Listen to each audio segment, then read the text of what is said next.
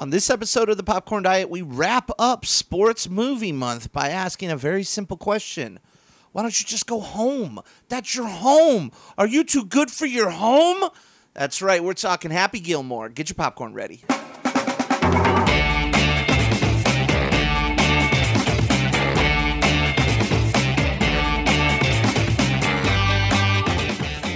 Welcome, all you good movie buddies, to the Popcorn Diet, a podcast for those who live on a steady diet of movie theater popcorn.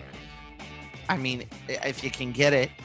Some movie theaters are actually making their popcorn and selling it so you can take it home.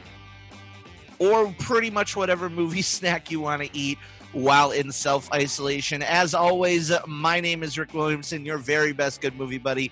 And joining us, as usual, is our other good movie buddy, the Canadian machine, Mr. David Melhorn. David, happy birthday. Happy early Cinco de Mayo. How you doing? I'm doing great. You Yeah? know, just another day in uh, quarantine paradise. Another day in paradise. That is right. Uh, and April is over, pretty much. Pretty much wrapping up April. Uh, we we we wanted to kind of wait till the very end of April and and get this one out. We're wrapping up. April was our sports movie month, and uh, if you haven't listened to any of the previous episodes, they're kind of a perfect run through of some really great comfort food sports movies. We did Major League to cover baseball. We did the Mighty Ducks 2 to cover hockey. We did Space Jam to cover basketball. And then we just did Draft Day to celebrate the NFL and the NFL Draft, which was a great time.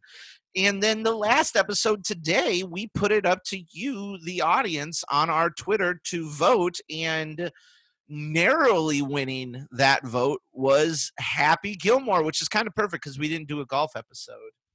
Um, and so yeah we are we are here to celebrate happy gilmore you know and the whole idea again of sports movie month is that we're not really getting a ton of new movies we're not really getting any new sports so why not look back at some of the movies that covered some of our favorite sports now david you're a bit more of a golfer than i am right Yeah, I enjoy I enjoy playing golf. I'm not great at it, but I enjoy playing it, and I- I I, pay attention enough to the results of tournaments, especially the majors. But uh, I, there's some golfers I follow. Well you and i've played a little bit like i actually i like playing it it's just not like i'm not the person who's like let's go golf like if somebody were to casually be like hey do you want to golf i would have to ask if they had clubs because i don't have any clubs um and then yeah i would play sure it's fun i enjoy top golf you know like Mhm. uh, a little bit of casual driving there i enjoy or chipping depending on what kind of games you like to play uh, i enjoy mini golf as much as the next person you go where is it you go on your like anniversary birthday personal trip vacation? You go to a golf course don't you? Yeah, we go to Pebble Beach to Pebble- watch the uh, pro am. pebble beach pro am i was actually oh that's interesting because we're going to talk about Pe- pebble beach and the pro am in a little bit. So we're talking happy gilmore david. This is and we've i've heard this i've heard a couple of podcasts on happy gilmore this is maybe one of the most formative comedies of our young lives would do you think i'm out of line in saying that No, I don't think so. I think that's accurate. like there's a number i mean even as i was thinking about kind of our history with this with this movie uh there's even quotes that i remember you pulling out every now and then that i forgot were like associated with happy gilmore like you're gonna die clown like stuff like that that came from this movie. Um what do you remember? What are your th- what were your thoughts on happy gilmore? Were you pulling for this one to win? Did you not care? Uh I have my own thoughts on Adam Sandler, my compl- my complicated thoughts on Adam Sandler, but how are how are you with Happy Gilmore? I I love it. I mean, obviously, it's something that you play golf, it gets quoted probably too much on the golf course, but is still always you know good for a laugh.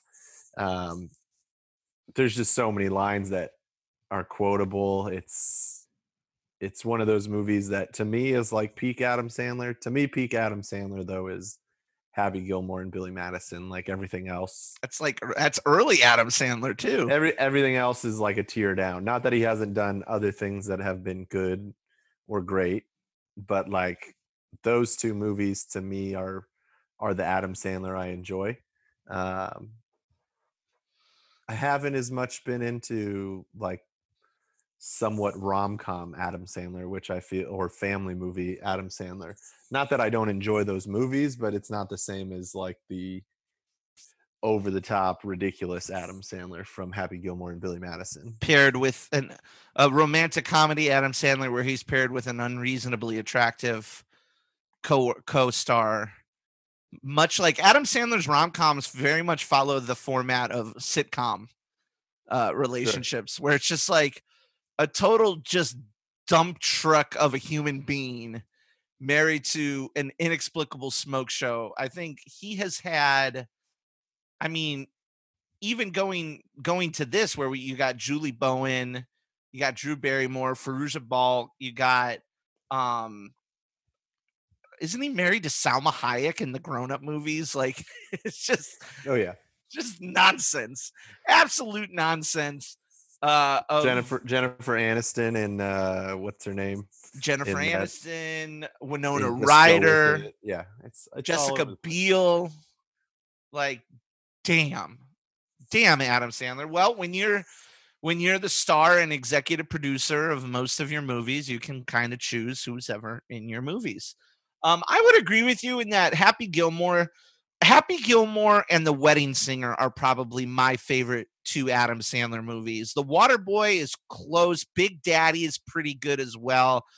And then Mr. Deeds, mostly because he's playing normal people. The Water Boy really teeters on the edge of the stuff from Sandler I don't like, which is when he decides to do a voice or something like that. But most of the time, when he's just like an average dude with an anger problem, I'm on board. And that's where Happy that's where Happy Gilmore comes into play. Like there's something funny about a kind of a lovable dim-witted loser, but who can also just thrash anybody he wants for whatever reason is really entertaining. I've always found that entertaining. When I was rewatching this, I found it entertaining. Um, just his random outbursts of violence. Uh, the first heckler he has at the uh, at his first golfing event when he just he does the hockey move, he pulls his short shirt over him and and uppercuts him uh when he punches the nose off the clown at the mini golf course like it's Mhm. just funny i don't know why i can't reasonably explain it but it's just funny to see adam sandler have his outbursts so his like like you said his his less his his more uh what do i want to say? His more recent work a little less so you know? I i am not on board with the grown-ups franchise. I'm not on board with jack and jill. I'm not on board with most of his netflix movies to be honest with you although i've heard that they have gotten better somewhat. Okay. um he, I, uncut gems i mean we we talked on this show quite a few times about how i i was back on the adam sandler train for uncut gems and i still am like i'm still it's kind of a good one-two punch of this and hap- of that and happy gilmore to see where he, he's come from um yeah, well, and I think the thing to know with Adam Sandler is I think he's legitimately a good actor, and he's proved that when he's dipped his toe into Mhm. Oscar type roles. Um, just most of the time, he's making like stupid, not. I won't say like low budget because I think that makes you think of something specifically, but right like just there's not a lot of thought put into them. Um, their and I feel- lowest common denominator stuff yeah, and I feel like his his recent ones feel almost like lazy or just too outlandish, like Yeah. the one end of the spectrum. Whereas I feel like Billy Madison and Happy Gilmore kind of hit that like perfect sweet spot of like ridiculous, but also like simple, straightforward plot and like no like extra frills, like no like playing a brother and a sister or right the one that he did with uh oh what's his name kevin what's where they pretend to be married. Uh, oh, uh, Kevin James. I now pronounce yeah. Chuck and Larry. yeah, like Or Click. Or which is click. the saddest freaking movie I've ever seen. Yeah. yeah, so I I feel like in those like they're trying to be something they're they're not from that standpoint. Yeah. Whereas these like know exactly what they are and don't try to be more than that, don't try to be less than that, but they keep like a very simple, straightforward story. I mean, we're talking Happy Gilmore.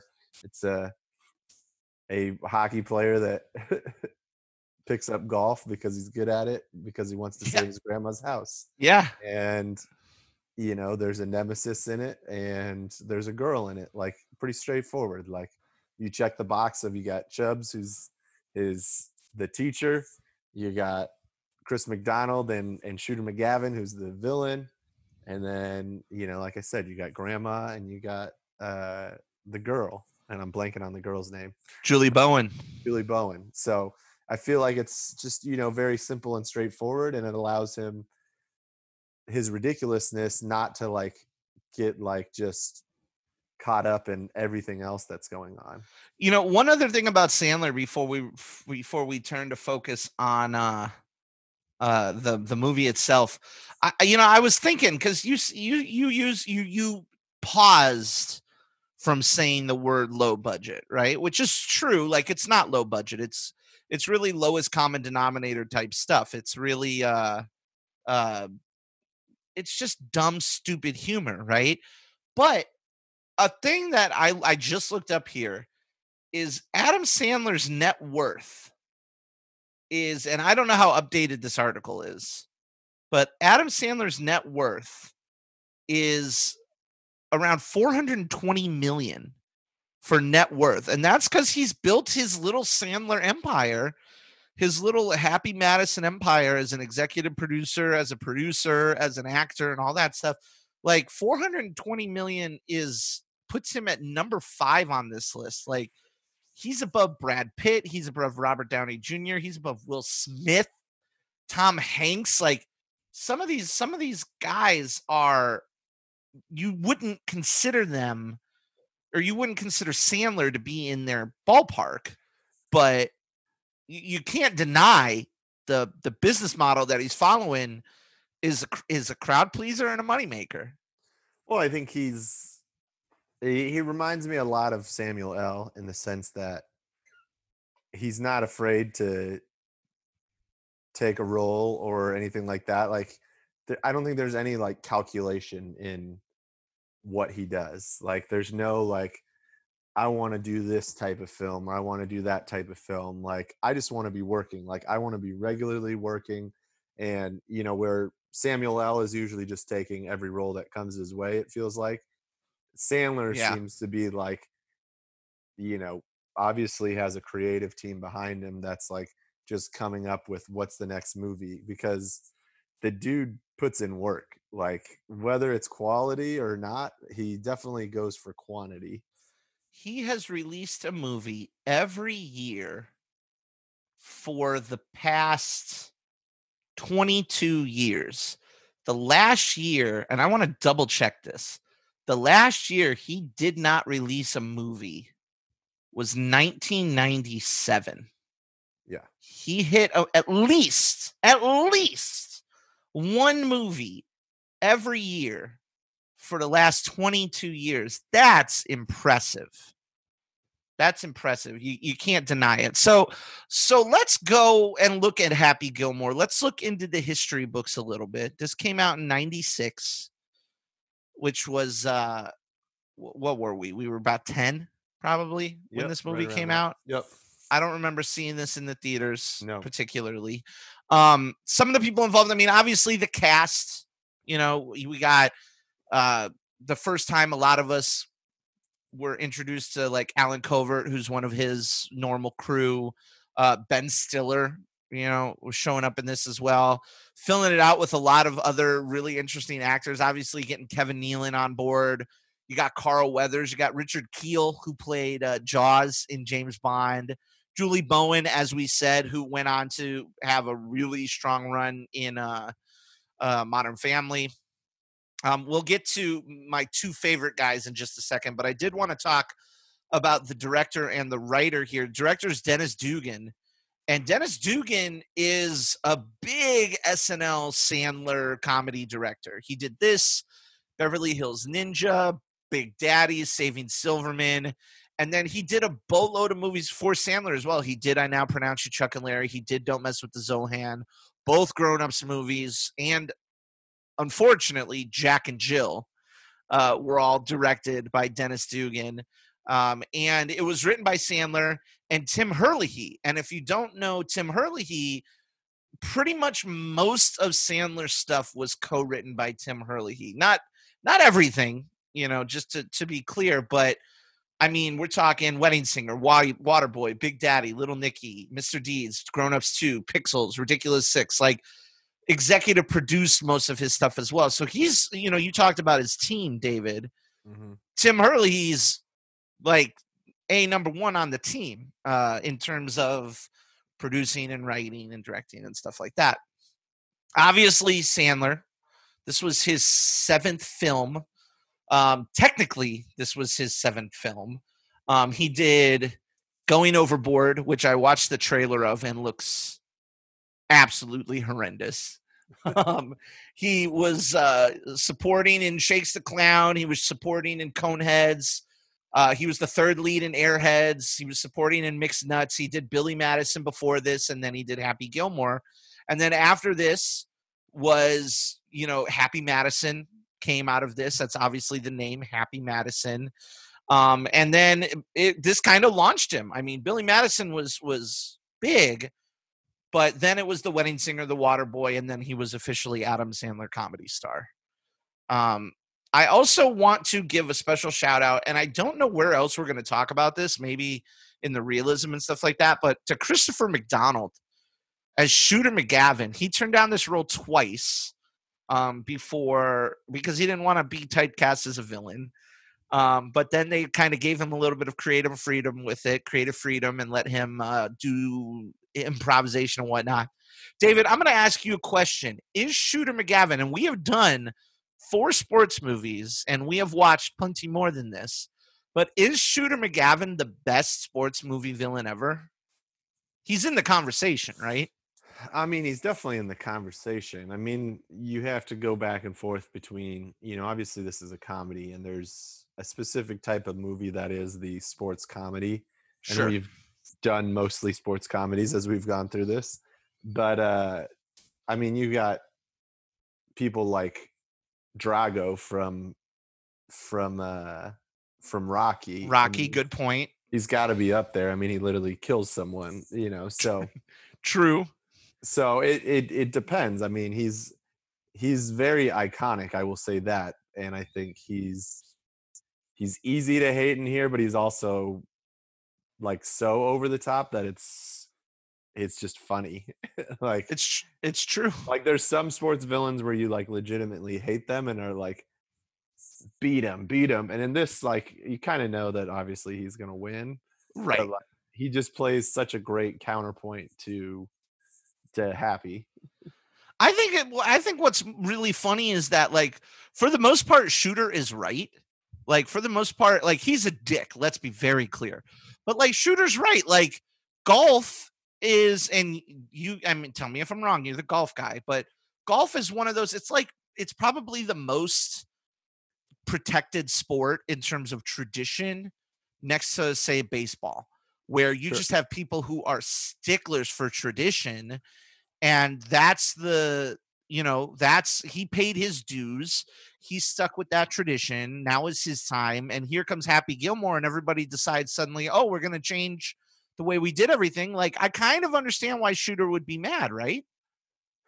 Yeah, I mean, that's just like in baseball. Like there's the concept of, you know, the old traditionalist guard and, you know, kind of the newer age or the newer uh, generation. Um, there's a lot of things like when Tiger Woods came on the scene that you know a lot of the traditionalists didn't like and right right you know the way he carried himself and the way he acted and you know stuff like that and even just the way he changed the game from a physical standpoint like he was a golfer who lifted weights and like no one at that point like did anything like that. So like you have that example um Mhm. and I think like baseball there's the the dynamic of these baseball players that want to have the bat flips and want to celebrate their home runs and yet you know the old traditional baseball players the stuffy traditional players think that's showing off and showboating and so they're going to bean you or throw a baseball at your head the next time that you're up to plate which is just ridiculous so i think this movie obviously is completely over the top and and none of this will ever make it into golf but i do think the thing that happy gilmore did like it does in the movie is make it more approachable to like the common person like Sure. um you know if you or i were watching old golf like and and just general public i would say there's not a lot to identify with like No. if you're watching it and it's pretty difficult to do like i would say it's one of the more difficult sports for like the average person to play regularly because of the costs involved like not only like the cost cost of clubs like you can find clubs for cheap like used clubs or that Sure. but to afford playing like i can go out and play basketball on any random court anytime i can go play baseball wherever i can go play football wherever like golf you need like a golf course and like It's a good point. the cheapest golf course is going to be like 20 bucks you know for a round and so and it takes three and a half four hours so it's it's never been really that approachable i think for most people and so to get like this ridiculous comedy that has adam sandler in it and again early adam sandler but has some things that are fun about it and not like stuffy and pretentious i think is is kind of what this movie does in a lot of ways. The game of kings. That's why they call it the game of kings. Before we move on because i want to talk to you i want to talk with you obviously i want to i want to get your uh your stats on how this did and whatever but i quickly looked up sports illustrated did a 25 greatest sports movie villains. They had drago at number one they had cancer from brian's song jesus at number Oh, two um and then they had shooter at number three. Okay uh, Bleacher Report also did the same thing. They had Apollo Creed at number one, and they had Shooter at number two. Um, and then there's, I mean, there's a couple other ones. Yardbarker has him at number two behind Ivan Drago, but he is consistently credit again to Christopher McDonald and what he was able to do with with the character. He's consistently, you know, amongst those who write about sports at least considered to be a top tier sports movie villain. And as you said, David, I think in terms of like hilarious comedy movie villain, like I don't think anybody's close. I think he's the number one in a in a walk. oh for Um, sure So this movie came out in '96. How did it do? Was it? I mean, obviously, we think it's a it's a big, you know, it's a big benchmark not only in Sandler's career but kind of our comedy tastes as we were growing up. But was it a huge success? Was it well liked? How did it do? Well, eh, I think, especially for '96, I think you got to call it a commercial uh, success. It debuted at number two when it came out, um, at with eight and a half million in revenue, which again doesn't sound like a lot these days, but for a comedy in '96, like when movie ticket prices were you know anywhere from like three bucks to five bucks, like that's pretty good. Um, also made uh, I think a total of 41.2 million worldwide. Most of that was obviously North American. It was 38.8 was in North America. Um, critically, it's kind of as predicted. There wasn't a, there's not a ton of reviews comparably from critics. There's only 54 critical reviews on Rotten Tomatoes. Um, gets 61%, which I think is kind of to be expected. You know, it's not exactly a highbrow comedy, so you could Sure. see critics not exactly uh, liking it as much. That money was also I did the calculations. It's around seventy million dollars nowadays. There you go. So you know, and I think most when it's a budget of 12 million, I think people would uh, would definitely call that a, a success. Probably be also because of how quickly I'm sure they were able to film this because there's it was pretty much all filmed in actually British Columbia up in Canada Yeah. on like Okay. two golf courses. So um, makes it pretty easy to do. It was funny to read kind of some of the like golfers' reactions to it. Um, they did get a a golfer to kind of be a consultant on it, okay. and the, his initial reaction it was actually his name's Mark Lye. He's a former pro golfer, and I think he's in the movie too. I think he might have a cameo in there.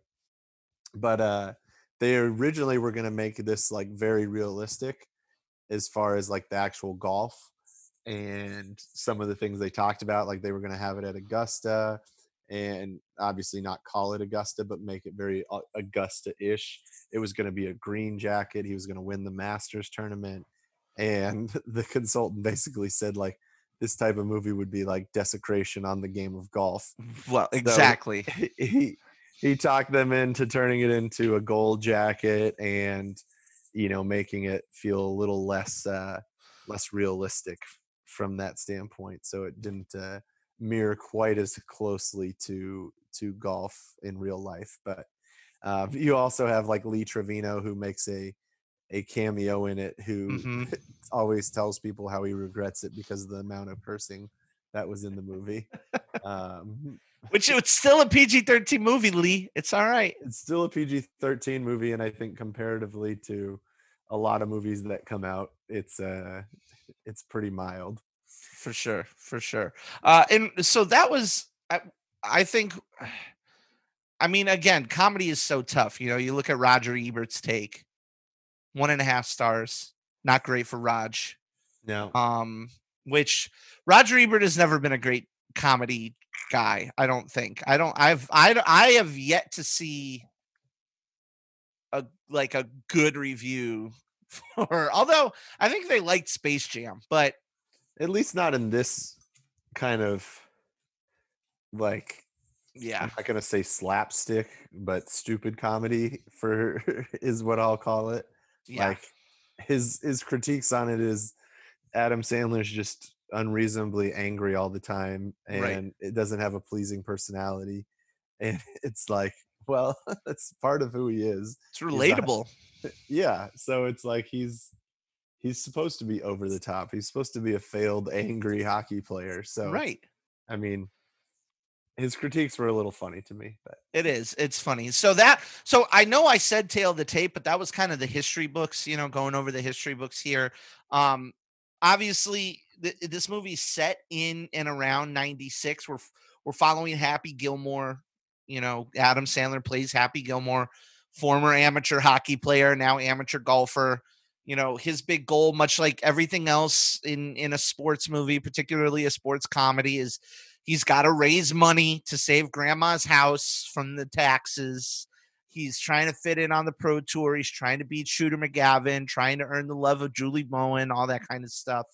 But David, this is where because you had mentioned when they showed it to Mark Lye, uh, he said that you know changes had to be made, and there wasn't any type of official participation um, by the PGA or by any pro golfing organization to this movie. Quite the opposite from what draft day was like. Um, but I wanted to get your idea. I you know golf a little bit better than I do, as we previously stated. But uh, I tried to pick apart what some of these golf games might be and it might what they might be representing. Okay, so the first pro match he gets he gets set up at obviously he does the uh um the invitational the waterbury open right but then his first uh turn what's the proper word there game tournament. tournament okay uh his first tournament is the sign says AT&T welcomes the Pro Golf Tour. So it's the AT&T Invitational Championship. And Mhm. that's when you know, Happy gets pranked by Shooter. That's when he meets a couple of the other that's where Mark Lye comes in cuz he's part of the uh Gold Jacket uh crew that is talking. Um but is it reasonable to believe that if if if AT&T is sponsoring this invitational, is it reasonable to believe because AT&T also sponsors the Pebble Beach Pro Am that this is what that event is? Or am I stretching? Um, I think the first tournament would be more like kind of just your random tournament. I think Pro Am, if you're going to compare it to, would be the the Pepsi Pro Am that they do. So Pepsi sponsors the one where he pairs up with Bob Barker. Now, let think me ask you a question about that. Yeah. Pro Am, and we're going to learn a little bit about golf here. I always thought Pro Am meant professional and amateur. Am I wrong? Yes, it does. So it means there's pros playing and there's also amateurs playing. Gotcha. And typically the amateurs are not like just golfers who haven't gone pro yet. It's usually like celebrities paired with pros. Gotcha. So Gotcha. Because a lot some tournaments like the Pebble Beach like particularly hangs their hat on being a pro am and the amateurs play the entire tournament. Okay, Um, but there are some tournaments where they will do a pro am on Wednesday and then the tournament happens Thursday through Sunday. Thursday, Okay. Friday, Saturday, Sunday. So like for instance, waste management here in Phoenix does a pro am on Wednesday. And I don't think they play 18 holes. Maybe they do.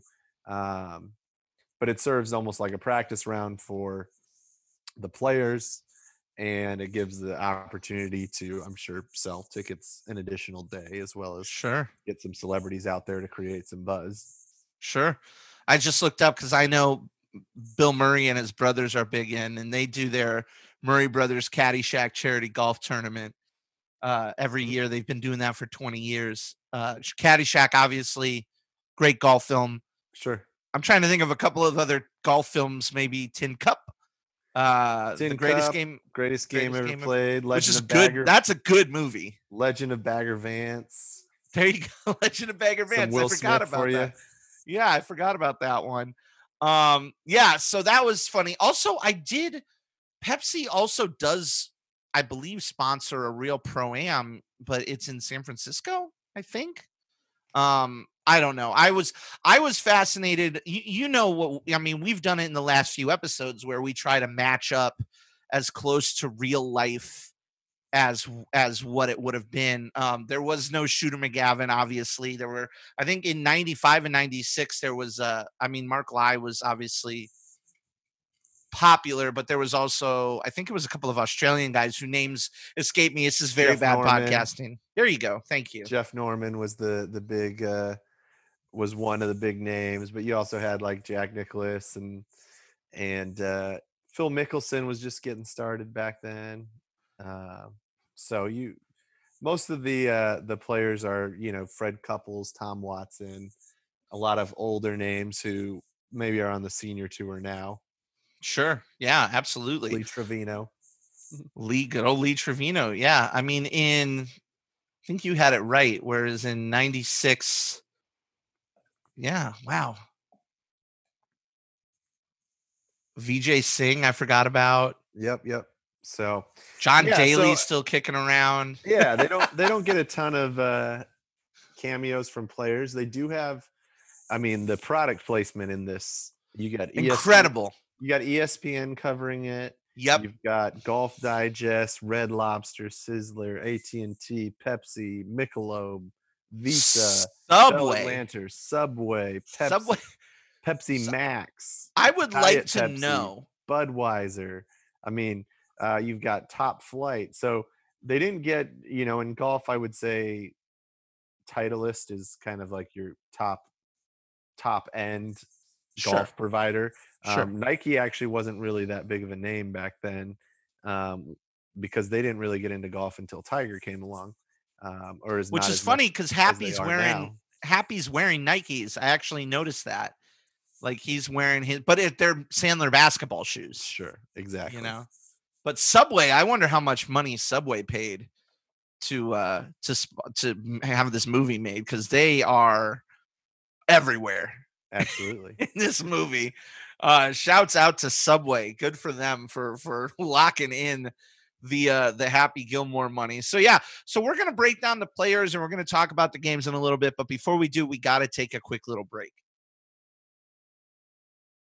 What's up, good movie buddies? Before we continue, I want to remind everyone that you can get free episodes of the Popcorn Diet delivered to you just by hitting the subscribe button or following us wherever you're listening from. So take a second, hit the button, give us a rating, write us a review, share us with the other good movie buddies out there. We also want to remind you to check us out on Patreon by going to patreon.com slash the popcorn diet and consider becoming a patron of this little independent movie podcast filled with love. Not only is it going to help us improve the podcast, keep the podcast going, but it's also going to give you exclusive patron only access to things like early episodes, franchise refills episodes, and more. So check that out by going to patreon.com slash the popcorn diet. Of course, we don't want you to forget that you can also follow us on Facebook, on Twitter, on Instagram at The Popcorn Diet. And last but certainly not least, you can find all of our latest regular episodes, articles, and more on our website, popcorndietpodcast.com. Let's get back to it. All right, so this one's a little, I mean, it's different in a way that golf is a truly an individual sport.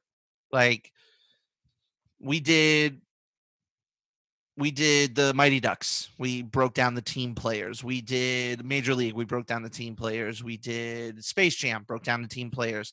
Draft day was a little weird. We broke down the Browns roster spots here, but like, there's literally, I mean, there's basically a f- only four players. I, I mean, it's really down to Happy and Shooter, right? Although we could make a we could make a case and do a scouting report on Bob Barker and Gary and Gary Potter, who Kevin Nealon plays. G- Gary Potter before Harry Potter is a very weird name to say because it sounds like a knockoff of Harry Potter, but this predates Harry Potter. Um, so give us a scouting report, David, on Happy Gilmore. What what I mean, obviously the unconventional style, the meteoric long drive that I don't know I've, uh, if I've ever seen anybody actually be able to replicate. Is that drive even possible to do? It is. Um, you know, it's obviously very, very difficult. There was actually, there's, so there's a whole nother side of golf that is the longest Dark. drive competitions where there's okay. guys who just literally try and hit the ball as far as they can. Um, they do have to have some accuracy. They do have to keep it in between two lines. Um, but there's a whole circuit or tour. Um, I would put it on the level of like bowling and archery and things like that. Like there's no crossover. Like no one does longest drive and plays on the tour. At least not. It's like I'm the Ocho of. of golf sports. Basically. um, because a lot of them are just like these dudes that are just ripped and just huge sure. and are just swinging as hard as they can and probably have no touch on their game outside of that. But who knows? I like I said, I, I didn't do a whole lot of research into whether longest drive players have been on the tour at all. But um, there was a long drive champion. Um, his name was Jamie Sad- Sadlowski. He was actually a former hockey player. and he okay, was okay and, he can hit golf balls over 400 yards so he was basically called like the real life happy gilmore so um, it's possible to hit the ball over 400 yards um, and even one of the pro players on tour his name's padraig harrington kind of got known around tour for his impersonation of happy gilmore and being okay. to hit the ball really well in doing the happy gilmore I actually am pretty good at the Happy Gilmore, or at least I was back when I was younger, oh. um, and used to mess around on the golf course. But you can definitely get extra distance doing the Happy Gilmore technique, uh, but it's really, really difficult to be accurate. So, so I looked, I looked up the 2019 World Long Drive Championship purse, and because I was thinking, because that's interesting because why wouldn't Happy just like if he could do like a sideshow ESPN 8 the Ocho long drive competition rather than actually learn how to play golf and earn money that way? Like, why wouldn't he, right? Well, the first place open division prize is only $125,000. Yeah. Now that's 2019 money. Okay. Um, I wonder if that would be worth it I wonder if that would be worth it in in our money. In in our money. In uh in modern money. yeah, I'm interested in what that value is. Well, Um, just to let you know, the Guinness World Record for longest drive in competition is 516 yards. 500 Jesus, man. So that would have only been $125,000 would have only been $75,000 back in 1996. So it wouldn't have been enough to save grandma's house. Also, and just in case you're wondering whether longest drive was around back then, uh, the longest drive competition actually started in uh, 1976. So it was going on. Oh, give you what's going on then? In 76, the longest drive winning was 307, which pretty much every tour player drives well over that now. Right. Um, And Happy the, Gilmore was hitting over 400. You saw the big jump happen in 97 when it went up to 412. Um, but if you look since 2010, pretty much every winner has been over 400 yards. Um, there's some things that can play a, role into that, which would be like wind, and because they do have to get it in between um, two lines, like if it randomly fell on a super windy day, that would make longest drive competitions really difficult. Sure. Um, but there's plenty of people who have hit over 400 yards, is what I'm getting at. Interesting. Interesting. So Happy Happy wouldn't have been able to go there and he wouldn't have been able to to save grandma's house just by doing the long drive, which is No, definitely not enough money and and probably more difficult competition. Sadly, yes. So let's talk about Shooter McGavin. I mean, obviously, we talked about him in, tor- in terms of the sports movie villain pantheon here, but again, is Shooter a dick? Yes, unequivocally. Is he a pompous, arrogant asshole? Yes, that's not up for debate. Literally, like the first thing that he does is meets Julie Bowen's character, who's the tour publicist, right? Like she has a job to do and then is like, "Can you get me a Pepsi? Make it a diet." Like he's the type of guy who's like, "Oh, a girl, you're here to go get me things, please and thank you." But I mean, he's popular. He he before Happy Gilmore came in with his rock and roll stuff, Shooter was the most popular guy on the tour. Like they brought him into the Waterbury Open to give even though he was above it and acted above it, like he still showed up to give everybody, you know, the the the welcome speech and all that kind of stuff. I I I kind of see his point, and maybe this is part of me getting older, but I kind of see his point as in he played the traditional game his entire life, and now Happy Gilmore's coming in and ruining it. Um, as far as skills go, I mean, Shooter's the better golfer, right? Like, that's not up for debate, is it? Or am I crazy? No, I mean, well, I mean, other than the last tournament, I mean, Shooter's the better golfer for sure. And I would also say that to your point, I think Shooter is just purely a jerk, a, a dick for the first half of the movie. And then once you get to the pro am, when he pays the guy to Yeah. heckle him. I think from that point forward, he starts going overboard. He buys Yeah. up, he buys grandma's house. He, you know, Well, that's the craziest thing to me is he starts picking a fight with Happy Gilmore immediately, and he doesn't need to. That it would be like tantamount to LeBron James tailoring his entire game to some D League guy who got called up on a ten week con- on a ten day contract. Like Shooter just completely takes his eye off the ball, pun intended, because this Happy Gilmore guy is just getting more popular. Like he has nothing to fear. Happy is nowhere near him for the majority of the championships. but I think that plays into, you know, all athletes or people. Like anytime some of your limelight is getting stolen by someone, whether you have to worry about them, you know, taking it over or not, it's it's going to, you know, it's gonna get on people's nerves. Like if if you're Sure. out here winning all these tournaments, but all people are talking about or asking you questions in in your press conferences about dude that got 65th but can hit the ball really far, like it's eventually gonna get under your nerves from that standpoint.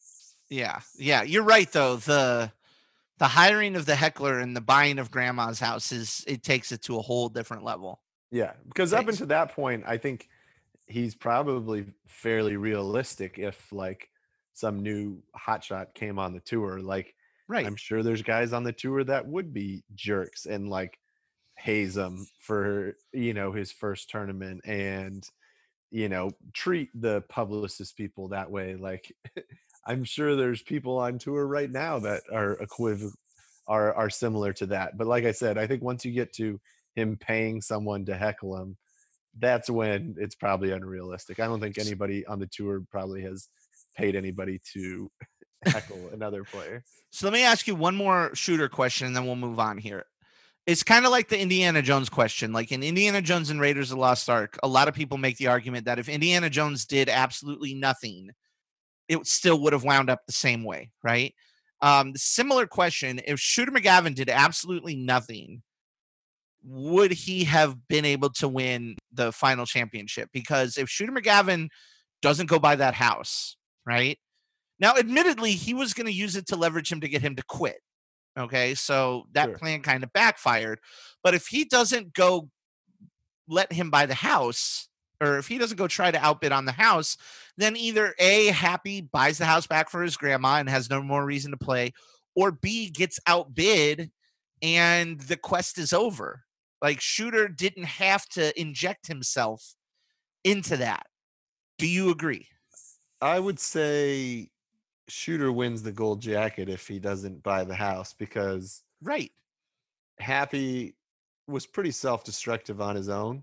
Um, yeah. so there was a good chance he was going to lose it at some point because like it shows in the in the movie like it's not you know he does still have some accuracy issues also Uh-huh. it never would have sent him back to chubbs to learn how to putt right. and so as long as that piece was missing from his game he was never going to win a tournament and especially not beat shooter so had he just left it alone yes he would have had to share the limelight and he would have lost some of his limelight but he also would have won the gold jacket because to your point once happy earned enough to buy his grandma's house back he probably quits or at least takes a break and probably at a minimum misses the the tournament for the gold jacket At the minimum. But as always, pride comes before the fall. The real the real thing that takes him down is his own hubris,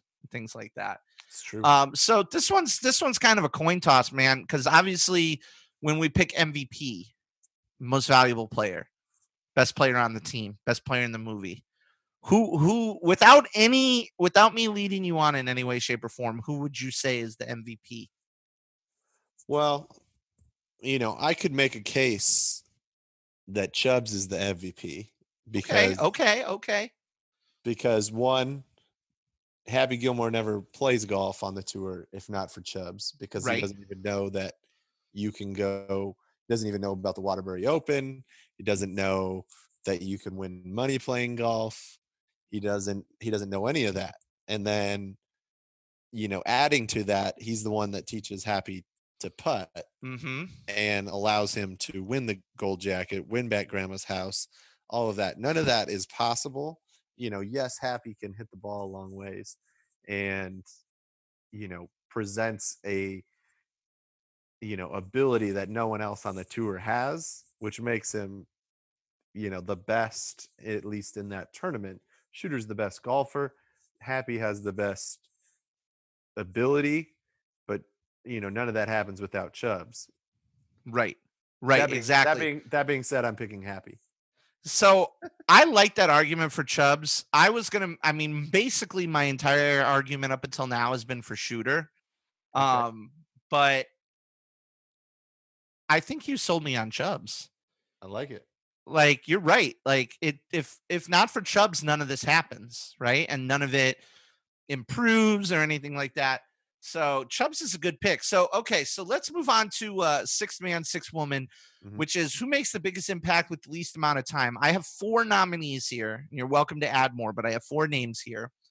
Um, the first is the Zamboni driver For Happy Gilmore, anything. And him singing Endless Love is just excellent. He's he's got like two lines. He's in the movie for five minutes, if that, and memorable. Doesn't even have a name. The next one is Donald, who's the uh, played by Joe Flat uh, uh, Joe Flaherty, who is the unruly fan that Shooter hires, calling Happy a jackass the entire time, running him over with this VW bug, knocking over the the satellite tower, all that. Then I have Mr. Larson, who is Richard Kiel, who's. Jaws. You can count on me waiting for you You in the, in the parking, lot. He's so good. I love Richard Kiel in this movie. Um, and then obviously I have Bob Barker. Mhm. Uh, and just again, one scene. I think maybe one of the greatest cameos of all time. Like, just an incredible heat check from Bob Barker in terms of playing against his personality, um, literally endearing him to a whole new generation of fans and beyond. And he gets to have a fist fight with Adam Sandler and beat the shit out of him. Uh, Yeah, so those they- are the. F- Go ahead. they they talked about kind of as you read on the movie they talked about how this uh this ended up increasing ratings for the price is right among the younger demographic I believe it.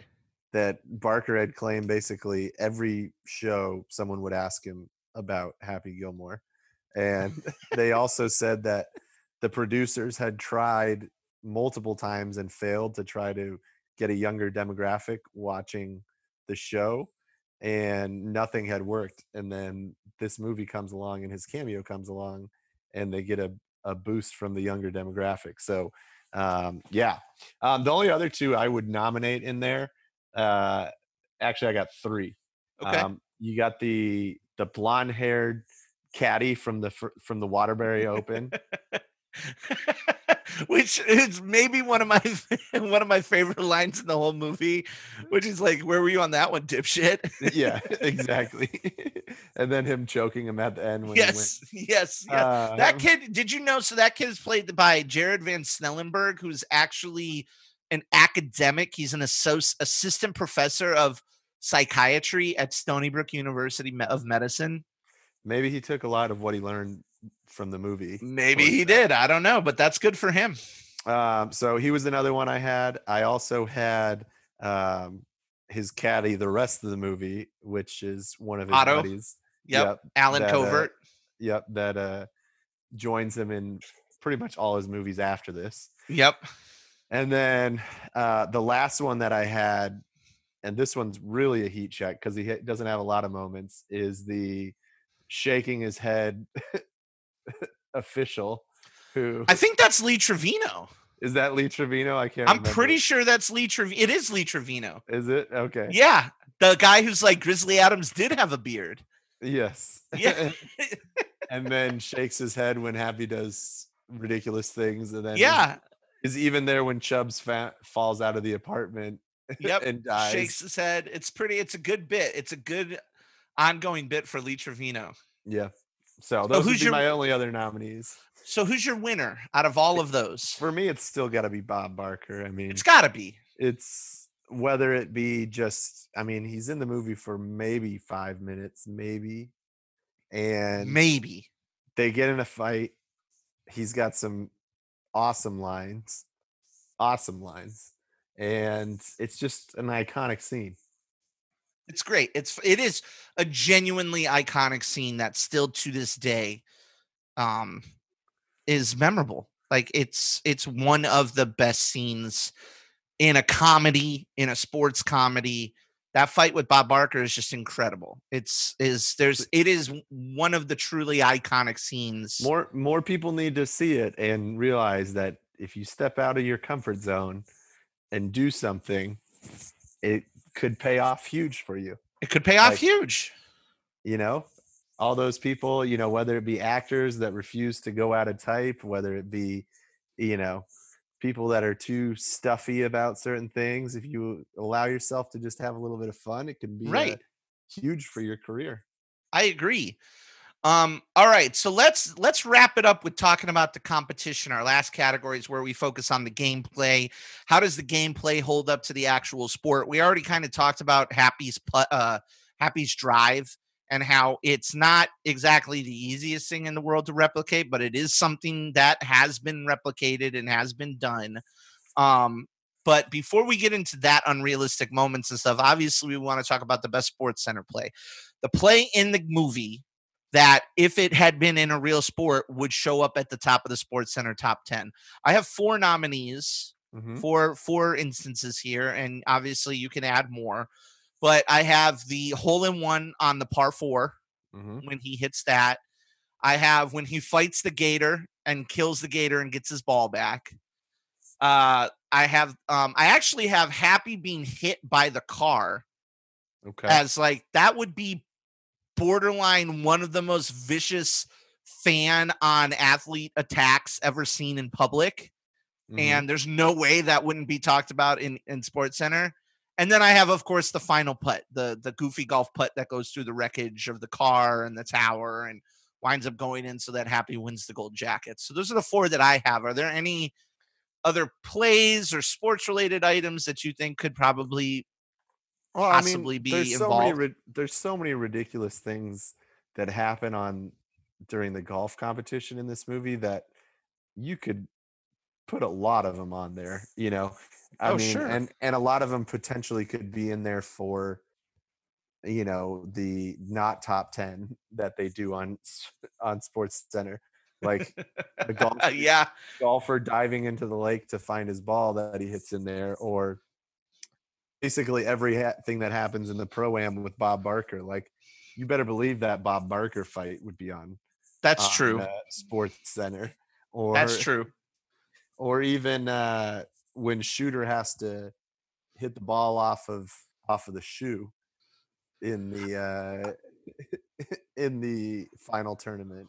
We'll talk about that in unrealistic moments i have some issues with the rules of of what's going on in here Yep. um i think i i think you're right like i think the bob barker fight probably is a big one um that's on there uh i'll go with that i mean it's the it, it's kind of the easy answer because it's again the most iconic scene in the movie but you mean to tell me if a young up and coming tiger woods got in a fight with Pat Sajak at a pro pro am, like no, like we wouldn't be talking about it.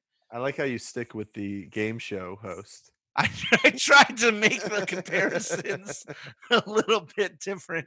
Um, little, I, I wanted to make parallels. to Alex both. Alex Trebek.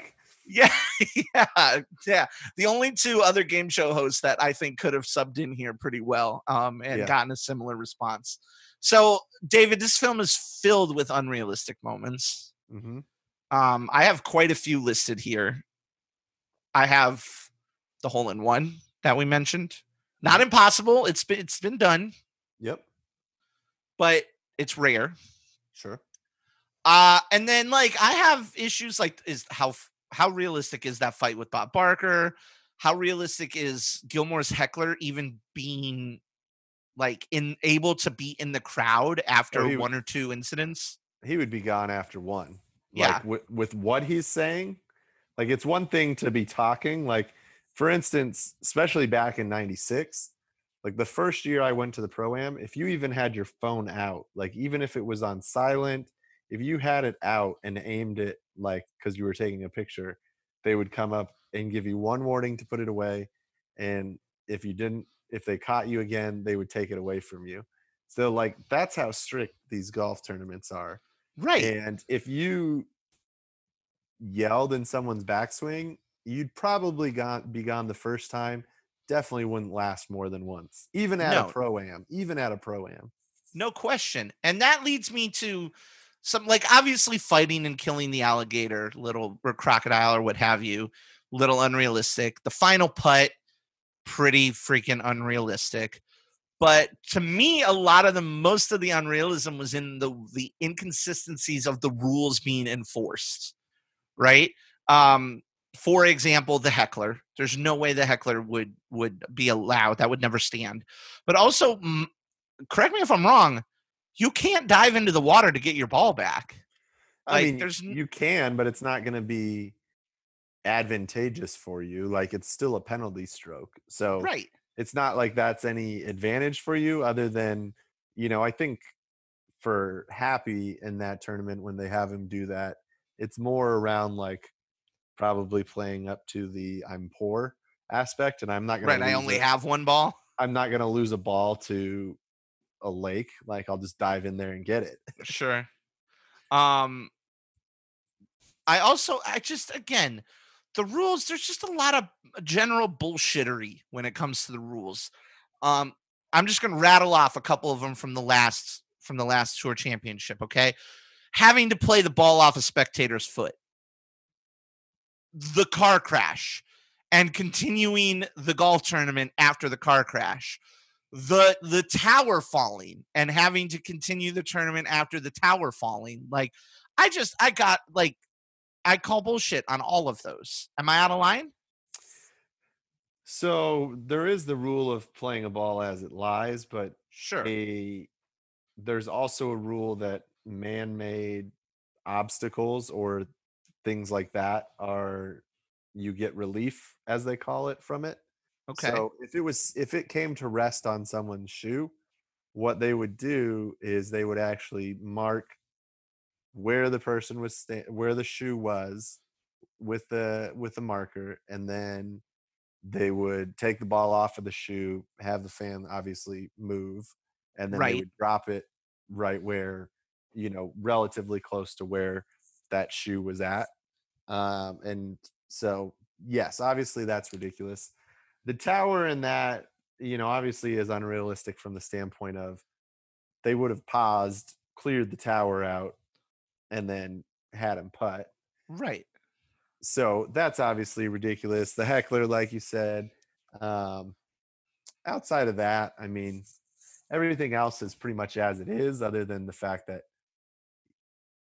you know, they wouldn't allow half of the stuff going on on the course to, to continue to happen. no beer bongs and wait now what yeah like the the thing is is like you can almost excuse like the heckler and stuff as like happy gilmore you know he encouraged the cheering and whatnot Sure. so you you could write that off so if you had to pick the most unrealistic moment what would be your pick Oh, well,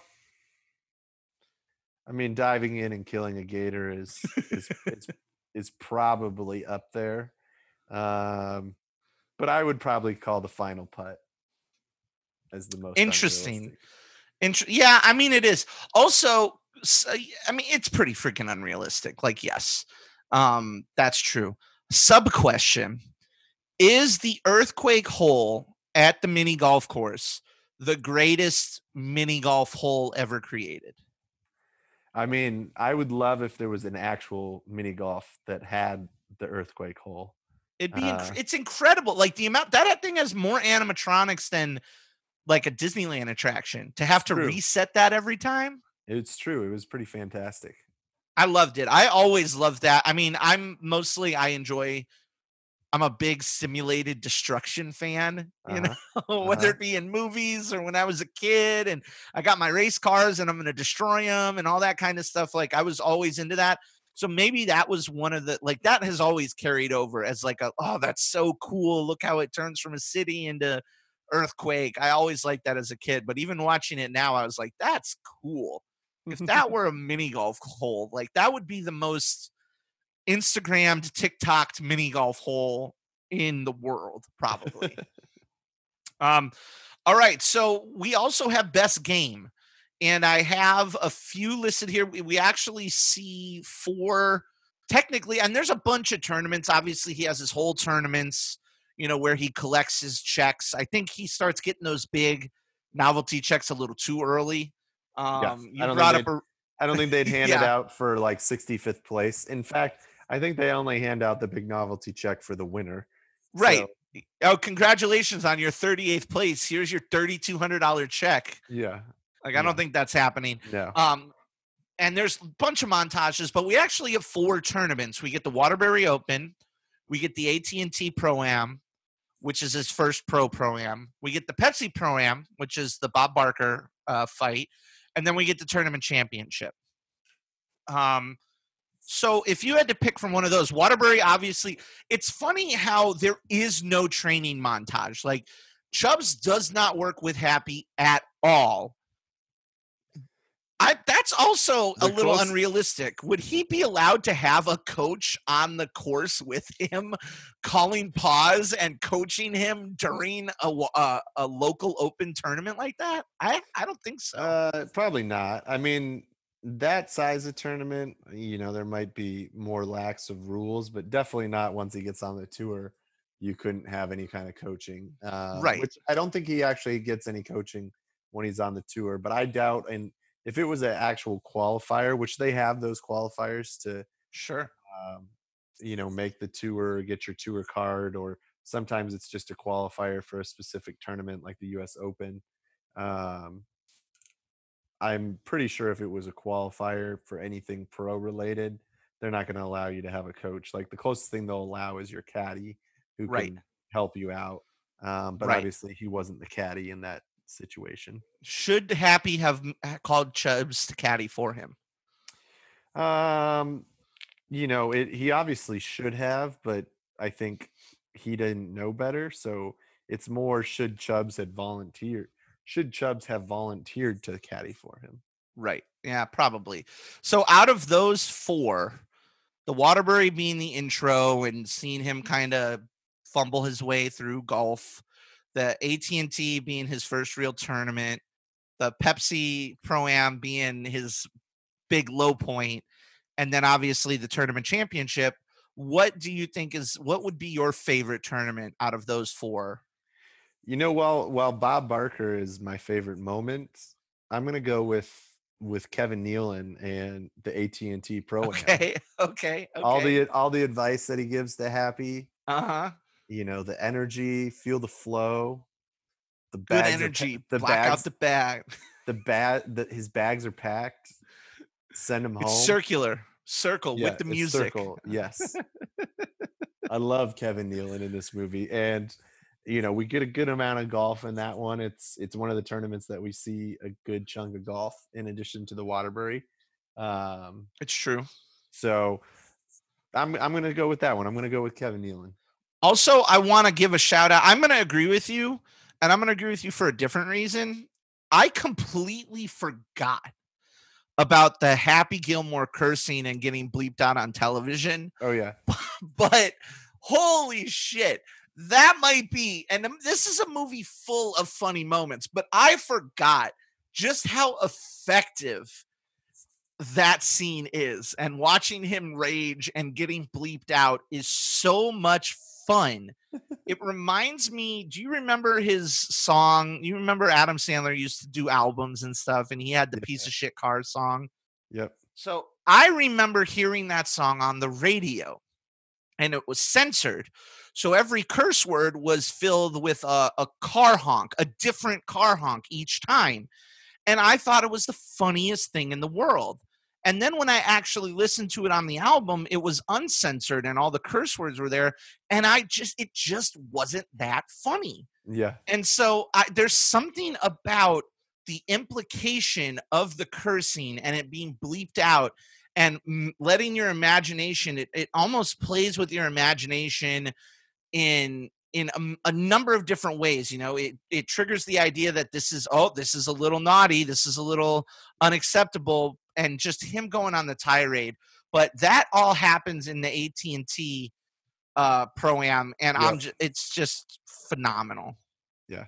I I, I enjoy it because you get introduced to the caddy, and he's washing his underwear in the ball washer. He's picking yeah up the quarter that someone used as a ball marker, all that kind of stuff. Uh, you get happy riding the golf club, uh-huh you know, all there are a lot of good bits and all all the commentary that you get from uh, from Kevin Nealon. You get introduced to Lee Trevino and his head shakes and all that kind of stuff. So Even even So- Chubb's watching on TV and telling him he's acting like a damn fool. You're making he says you're looking like a damn fool out there. Carl Weathers, man. Shouts out to Carl Weathers. Like he really didn't do like looking at Carl Weathers' filmography. He didn't really do a ton. He did Action Jackson. He did things here, there. He did this, and good on him on coming back strong with the Mandalorian and and getting some work Yeah. again. Shouts out to Carl Weathers.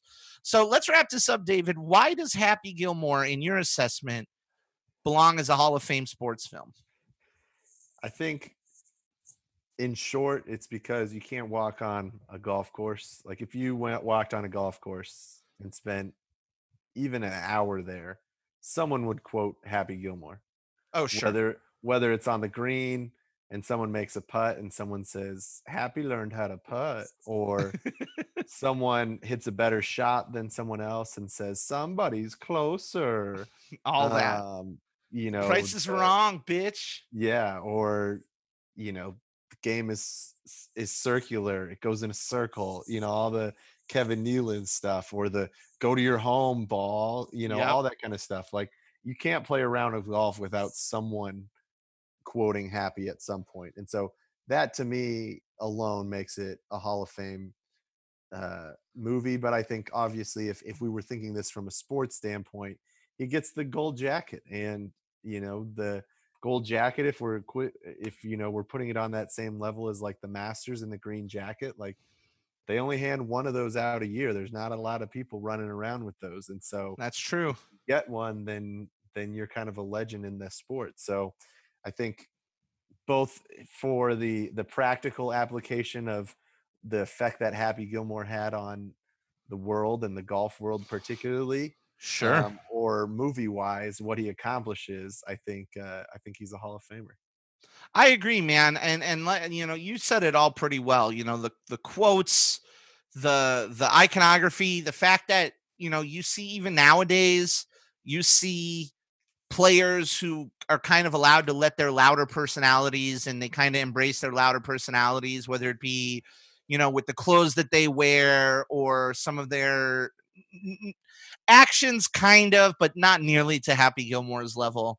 Um, it is. It's just everything about it is iconic. Everything about it is locked in. Is it? It's permeated into the popular, you know, uh, the the population's conscious thoughts of golf, and that's what makes it iconic. That's what makes all of these sports movies that we've talked about this month iconic.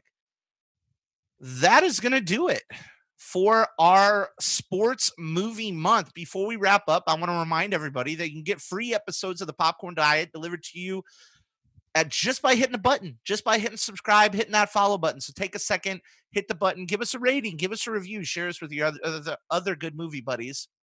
We also want to remind you to check us out on Patreon by going to patreon.com slash the popcorn diet and consider becoming a patron of the podcast. Not only is it going to help us improve the podcast, but it's going to give you access to exclusive patron only episodes like our franchise refills, like early access to ad free, free, uh, regular episodes, and more. Check us out, patreon.com slash the popcorn diet. Of course, we don't want you to forget to follow us on Facebook, on Twitter, on Instagram at the popcorn diet. And last but certainly not least, you can find all of our latest regular episodes, articles, and more on our website, popcorndietpodcast.com. But for the Canadian machine, Mr. David Melhorn, I am your very best good movie buddy, Rick Williamson. And we'll see you next time with another good movie on the Popcorn Diet. Adios.